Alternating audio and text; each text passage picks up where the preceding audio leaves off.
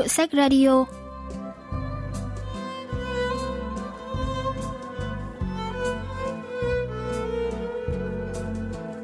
Thanh Tâm xin chào quý vị và các bạn.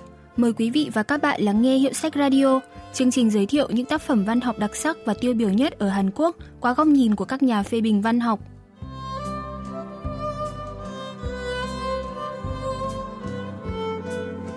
Chuyện ngắn Cho mượn cả ô chứ của nhà văn Hoàng Yon Chin xuất bản năm 2017. Chuyện bắt đầu với bối cảnh một ngày thứ năm khi báo đài dồn dập đưa tin sắp có bão. Nhân vật chính trong chuyện là một cô gái đang sống một mình ở thủ đô Seoul. Bạn trai cô đang đi nghĩa vụ quân sự và gọi điện báo ngày mai sẽ ghé qua nhà cô. Người bạn trai này đã đánh một binh nhất trong khi huấn luyện thực địa. Anh ta được cho nghỉ phép ngắn ngày, chờ đến khi Ủy ban kỷ luật đưa ra hình thức xử lý phù hợp. Sau cuộc gọi của bạn trai, mẹ của nữ nhân vật chính cũng gọi điện báo mai sẽ lên Seoul. Khi đang chờ xe buýt, cô nhìn thấy dòng chữ khuyến mãi và bước vào cửa hàng bán quần áo trong vô thức. Những bộ đồ mùa hè trong cửa tiệm này bán đắt quá. Cô bắt đầu tìm kiếm những đồ rẻ tiền hơn từ bên dưới đống quần áo. Con lại đang ở ngoài à? Cô bực mình vì lúc nào mẹ cũng kiểm tra vị trí của mình. Cô vắt đại quần áo chọn được lên cánh tay rồi rời đi chỗ khác để tránh tiếng ồn phát ra từ loa. Sẵn thấy có trong phòng thử đồ đang trống, cô đi vào, nhưng trong đó tiếng nhạc cũng to chẳng kém. Mẹ à! Một tay bịt tai, một tay gọi mẹ. Cô định lấy cớ đang có bão để cản nhưng mẹ vẫn quyết tâm lên Seoul. Có ai gõ cửa ở ngoài phòng thay đồ nên cô đành phải đi ra. Cô cứ đi loanh quanh trong tiệm để tìm chỗ yên tĩnh hơn. Đi một lúc thì đến cửa ra vào tiệm. Chỗ này lại càng ồn ào hơn. Cô đi bộ đến tận bến đỗ xe buýt cạnh đó để tìm chỗ nghe điện thoại. Lúc này mới nghe rõ vanh vách tiếng mẹ nói. Một giờ rưỡi đấy nhé, mẹ không phải là người dưng đâu. Cô đành phải hứa sẽ chờ mẹ ở bến tàu vào ngày mai và ngắt điện thoại. Đúng lúc đó thì có ba người đàn ông chặn phía sau cô. Mời cô đi theo chúng tôi. Một trong số các nhân viên chỉ tay vào đống quần áo cô đang cầm trên tay.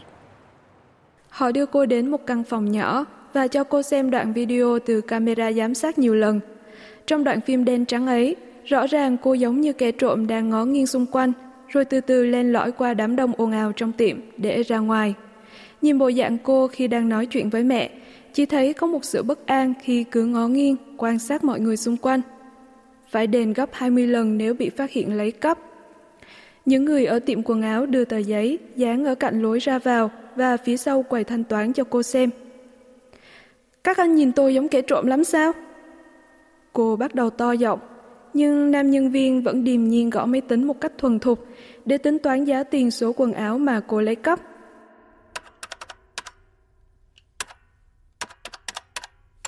Tất cả là 238.000 won, nhân lên 20 lần là 4 triệu 760.000 won. Cô trả bằng đó tiền là được. Các anh nghĩ là tôi có bằng đấy tiền à? Tôi không có tiền. Cô có thể trả bằng thẻ. Anh có biết hạn mức thẻ của tôi là bao nhiêu không? Vậy cô có muốn gọi cảnh sát không? Cô mím môi suy nghĩ xem nên làm thế nào cho đúng.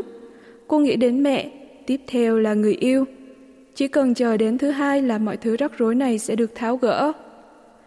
Tạm thời, đây là một triệu năm trăm nghìn won. Số còn lại tôi sẽ giải quyết vào thứ hai.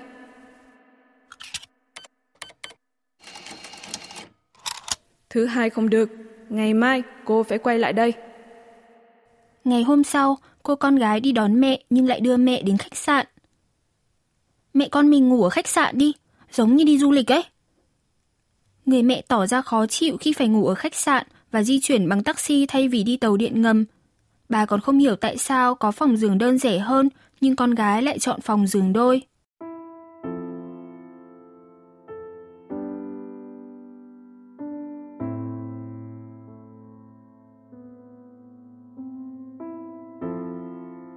Người mẹ cứ tặc lưỡi liên hồi trong lúc đi phía sau lưng con gái. Nếu chồng bà còn sống thì ông ấy hẳn sẽ nắm tóc và đánh nó cả ngày mất. Sau hơn 10 năm chung sống, bà chỉ không hài lòng với chồng ở điểm này mà thôi. Ông bảo thủ quá, ông có khác gì bố tôi đâu. Sau khi chồng mất, bà quyết tâm trở thành người mẹ tinh tế hiểu biết chứ không phải là một phụ huynh bảo thủ. Vì không muốn mang tiếng là một quá phụ lúc nào cũng giáo điều, nên bà luôn phải tỏ ra thấu hiểu con gái. Từ trước tới nay đều là như vậy. Phòng ở tầng 15, con gái nhường mẹ giường ở cạnh cửa sổ, cô ngồi ở phía cuối giường sát tường.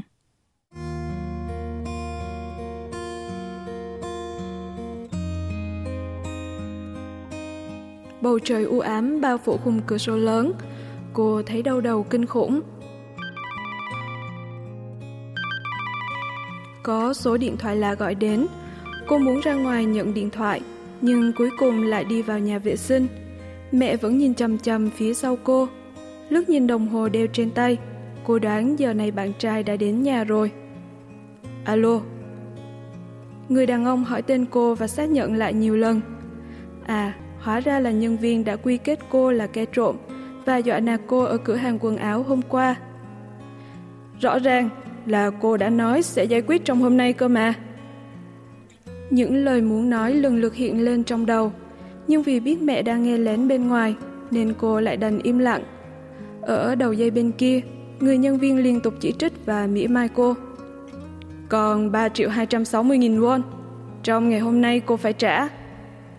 Cô không trả lời, tắt máy và nhấn nút xối bồn cầu.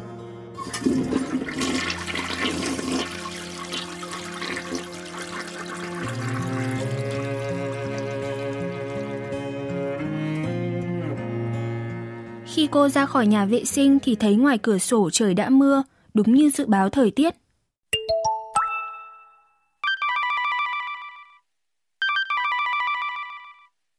Lúc đó lại có tin nhắn đòi tiền, chuông điện thoại cũng reo liên hồi. Bang Min Ho, giáo sư khoa ngữ văn trường Đại học Seoul giải thích về tình cảnh khổ sở của nhân vật chính trong chuyện. 이것은 몇 개의 에피소드로 구성되어 있는데 어머니가 상경한다. Câu chuyện là sự đan xen của nhiều sự kiện. Mẹ lên thủ đô, bạn trai nghỉ phép, mà thực tế là gây chuyện nên mới tìm đến bạn gái. Đây là những tình tiết không giống những sự kiện điển hình. Nói cách khác, chuyện không đề cập tới những khó khăn về kinh tế hay xung đột ở nơi làm việc mà nhiều nữ nhân viên gặp phải.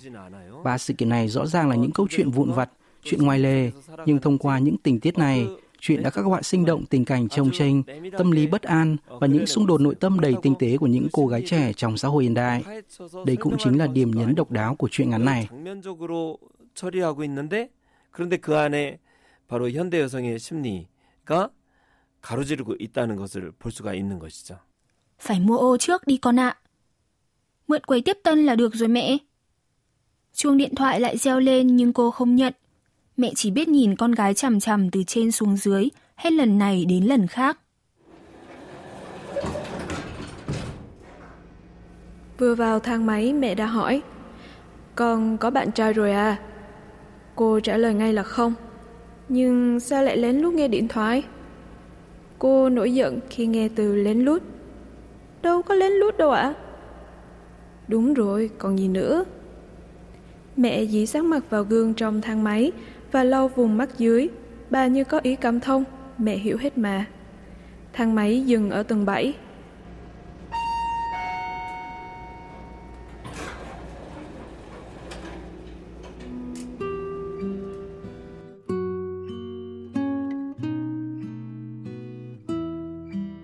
Đoàn khách du lịch người Trung Quốc mặc áo mưa, lũ lượt đi vào thang máy. Vừa vào trong, có một cặp hình như là mẹ con. Người mẹ đang lấy tay vuốt vuốt mớ tóc bị ướt nhẹp vì nước mưa của con gái. Cô con gái chì qua vai một chiếc chun buộc tóc màu đen. Người mẹ lấy miệng ngậm chun rồi buộc dải tóc vừa Tết. Cô con gái thấy hành động của hai mẹ con người Trung Quốc kia sao mà quê mùa thế. Cô vội quay mặt đi. Sao mà cuộc sống của con tẻ nhạt thế? Đó cũng là câu mà cô muốn hỏi mẹ cả chục năm nay. Mẹ lại nhìn vào trong gương, trông bà gầy hơn, da cũng sần sùi hơn, miệng thì bị hõm vào trong. Đúng là trò hề. Người mẹ ngồi chờ ở ghế sofa của sảnh khách sạn trong lúc con gái mượn ô ở quầy tiếp tân.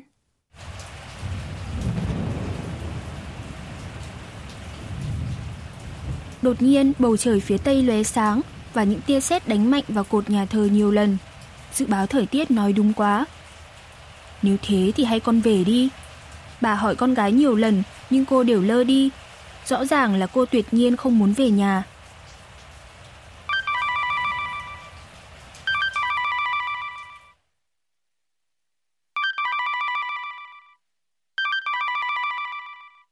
Chuông điện thoại của con gái lại reo. Người mẹ tò mò không biết ai lại gọi cho con mình nhiều thế. Hay có chuyện gì xảy ra chăng? Con gái chạy đến kiểm tra điện thoại. Người mẹ cũng đứng ngay cạnh cô. Cô vội vã giấu điện thoại ra sau lưng. Chuông vẫn reo. Cô gái gãi một bên tai tỏ vẻ khó chịu. Đúng lúc đó thì nhân viên quầy tiếp tân tươi cười chỉ ô ra. Có hai chiếc. Chỉ một chiếc là đủ, không cần tới hai cái đâu. Mẹ khẽ đẩy chiếc ô dài, tiếng chuông chợt tắt ngúm. Cô con gái đã nhanh chóng đổi sang chế độ rung. Cứ cho tôi hai cái đi. Cô con gái một tay cất điện thoại vào túi quần sau, tay còn lại chì ra phía trước. Nhân viên lễ tân chì ô về phía cô. Ba mẹ nắm vạt áo của con gái và kéo đi, nói như khẩn cầu người nhân viên. Chỉ cần một thôi. Cô con gái cúi đầu thật sâu và đẩy tay mẹ ra, mặt cô đỏ lựng lên. Người mẹ đang cố gắng thấu hiểu tình cảnh của con gái mình. Có lẽ bà không biết rằng con gái mình đang sống trong bất hạnh, chứ không đơn giản chỉ là tẻ nhạt nữa Khách sạn còn nhiều ô lắm ạ. À. Nhiều thì cũng phải tiết kiệm chứ, không cần phải tốt quá như vậy đâu mà. Bà liếc xéo con gái, như muốn dạy con rằng dù có một mình thì cũng không nên làm phiền người khác. Giáo sư Ba Min Ho phân tích sâu hơn về chi tiết chiếc ô.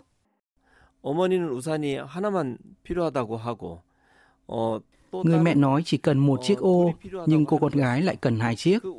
Một người muốn dùng chung, một người lại muốn dùng riêng. Thông qua việc sử dụng chiếc ô như thế nào, người ta có thể xác nhận mối liên kết giữa hai người. Ví dụ như một người đàn ông và một người phụ nữ đều khăng khăng sử dụng ô riêng, thì chứng tỏ họ thấy không cần thiết phải ở bên nhau, không muốn có mối liên kết thân mật với nhau.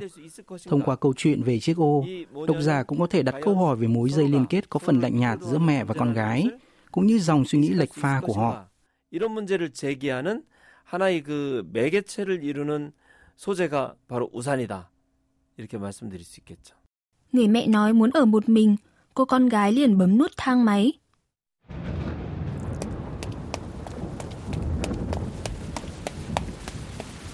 Cô cầm chiếc ô nhân viên lễ tân vừa đưa cho và chạy về phía ga tàu điện ngầm.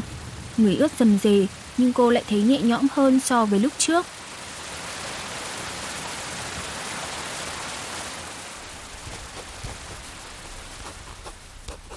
Mẹ lên, em sẽ phải ở ngoài lâu đấy.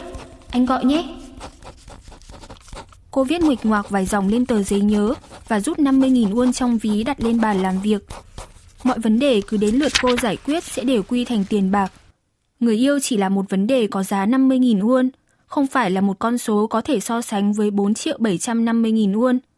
Cô dán tờ giấy nhớ bên ngoài cửa và rời khỏi căn nhà. Cô định giấu chìa khóa trong hộp thư, nhưng sau nghĩ thế nào lại cất vào túi.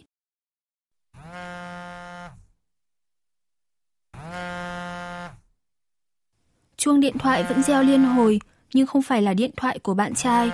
Cô thở phì phì đầy bực dọc. Vứt điện thoại vào trong túi, cô lại đi về con đường vừa nãy.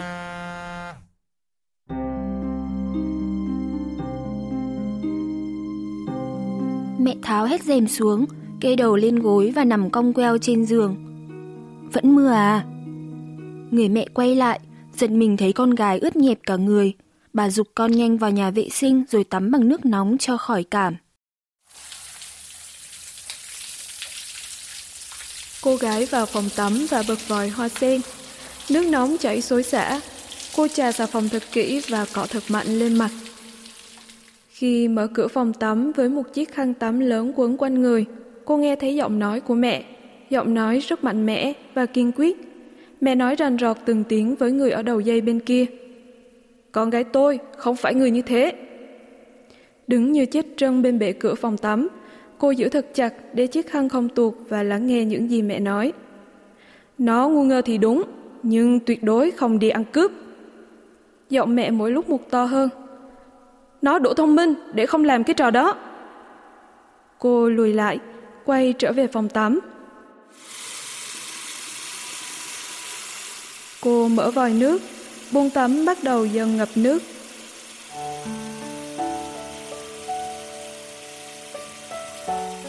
Vẫn chưa thấy điện thoại. Có vẻ như bạn trai hôm nay cũng không đến. Nhà cũng đã khóa rồi, thế là đỡ một món phải lo. Cô cũng mượn thêm một cái ô nữa, mẹ có ra ngoài cũng không sợ ướt mưa. Tiếng bụng sôi ùng ục, cô ngồi mé lên bồn tắm và gọi mẹ. Mẹ ơi, mẹ cũng tắm đi. Có tiếng khe khẽ ngoài cửa, cô nhúng tay vào làn nước ấm áp trong bồn tắm rồi lại rút ra và cô lại gọi thật to. Mẹ ơi, nhanh vào đây, trong này ấm lắm. Nhà phê bình văn học Tròn Sâu Yong bình luận về chi tiết cuối truyện. 작중에는 비가 내리고 있습니다. 태풍이 막 오고 있는 상황이죠. 춥고 습기 찬 분위기가 Xuyên suốt câu chuyện là những cơn mưa, thậm chí còn chuẩn bị câu bão. Bối cảnh này như là ẩn dụ cho cuộc sống nhiều dân chuông và cô đơn của hai mẹ con. Nhưng trên thực tế, cô đã có cho mình những chiếc ô chính là mẹ và con gái cùng che chở cho nhau. Với người con gái, mặc dù bị rơi vào tình cảnh khó khăn, song tuyệt nhiên không muốn nhờ mẹ giúp đỡ. Nhưng sau khi biết mẹ luôn tin tưởng tuyệt đối ở mình, thì cô nhận ra mẹ vẫn luôn là một chiếc ô, luôn sưởi bóng mắt che chở cho cô. Người con gái như chút bỏ mọi căng thẳng, có thể cô được thả lỏng trong buồn tám và lần đầu tiên cô có tiếng gọi mẹ Bão tố ập vào cuộc đời chúng ta không đổi hướng giữa ban ngày, nên đôi khi chúng ta có thể bị đẩy vào những tình cảnh khắc nghiệt.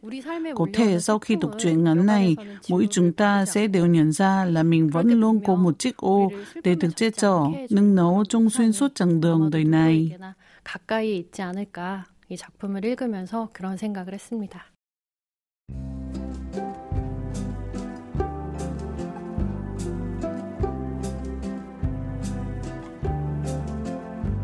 Các bạn vừa tìm hiểu chuyện ngắn Cho mượn cả ô chứ của nhà văn Hoàng Yon Chin.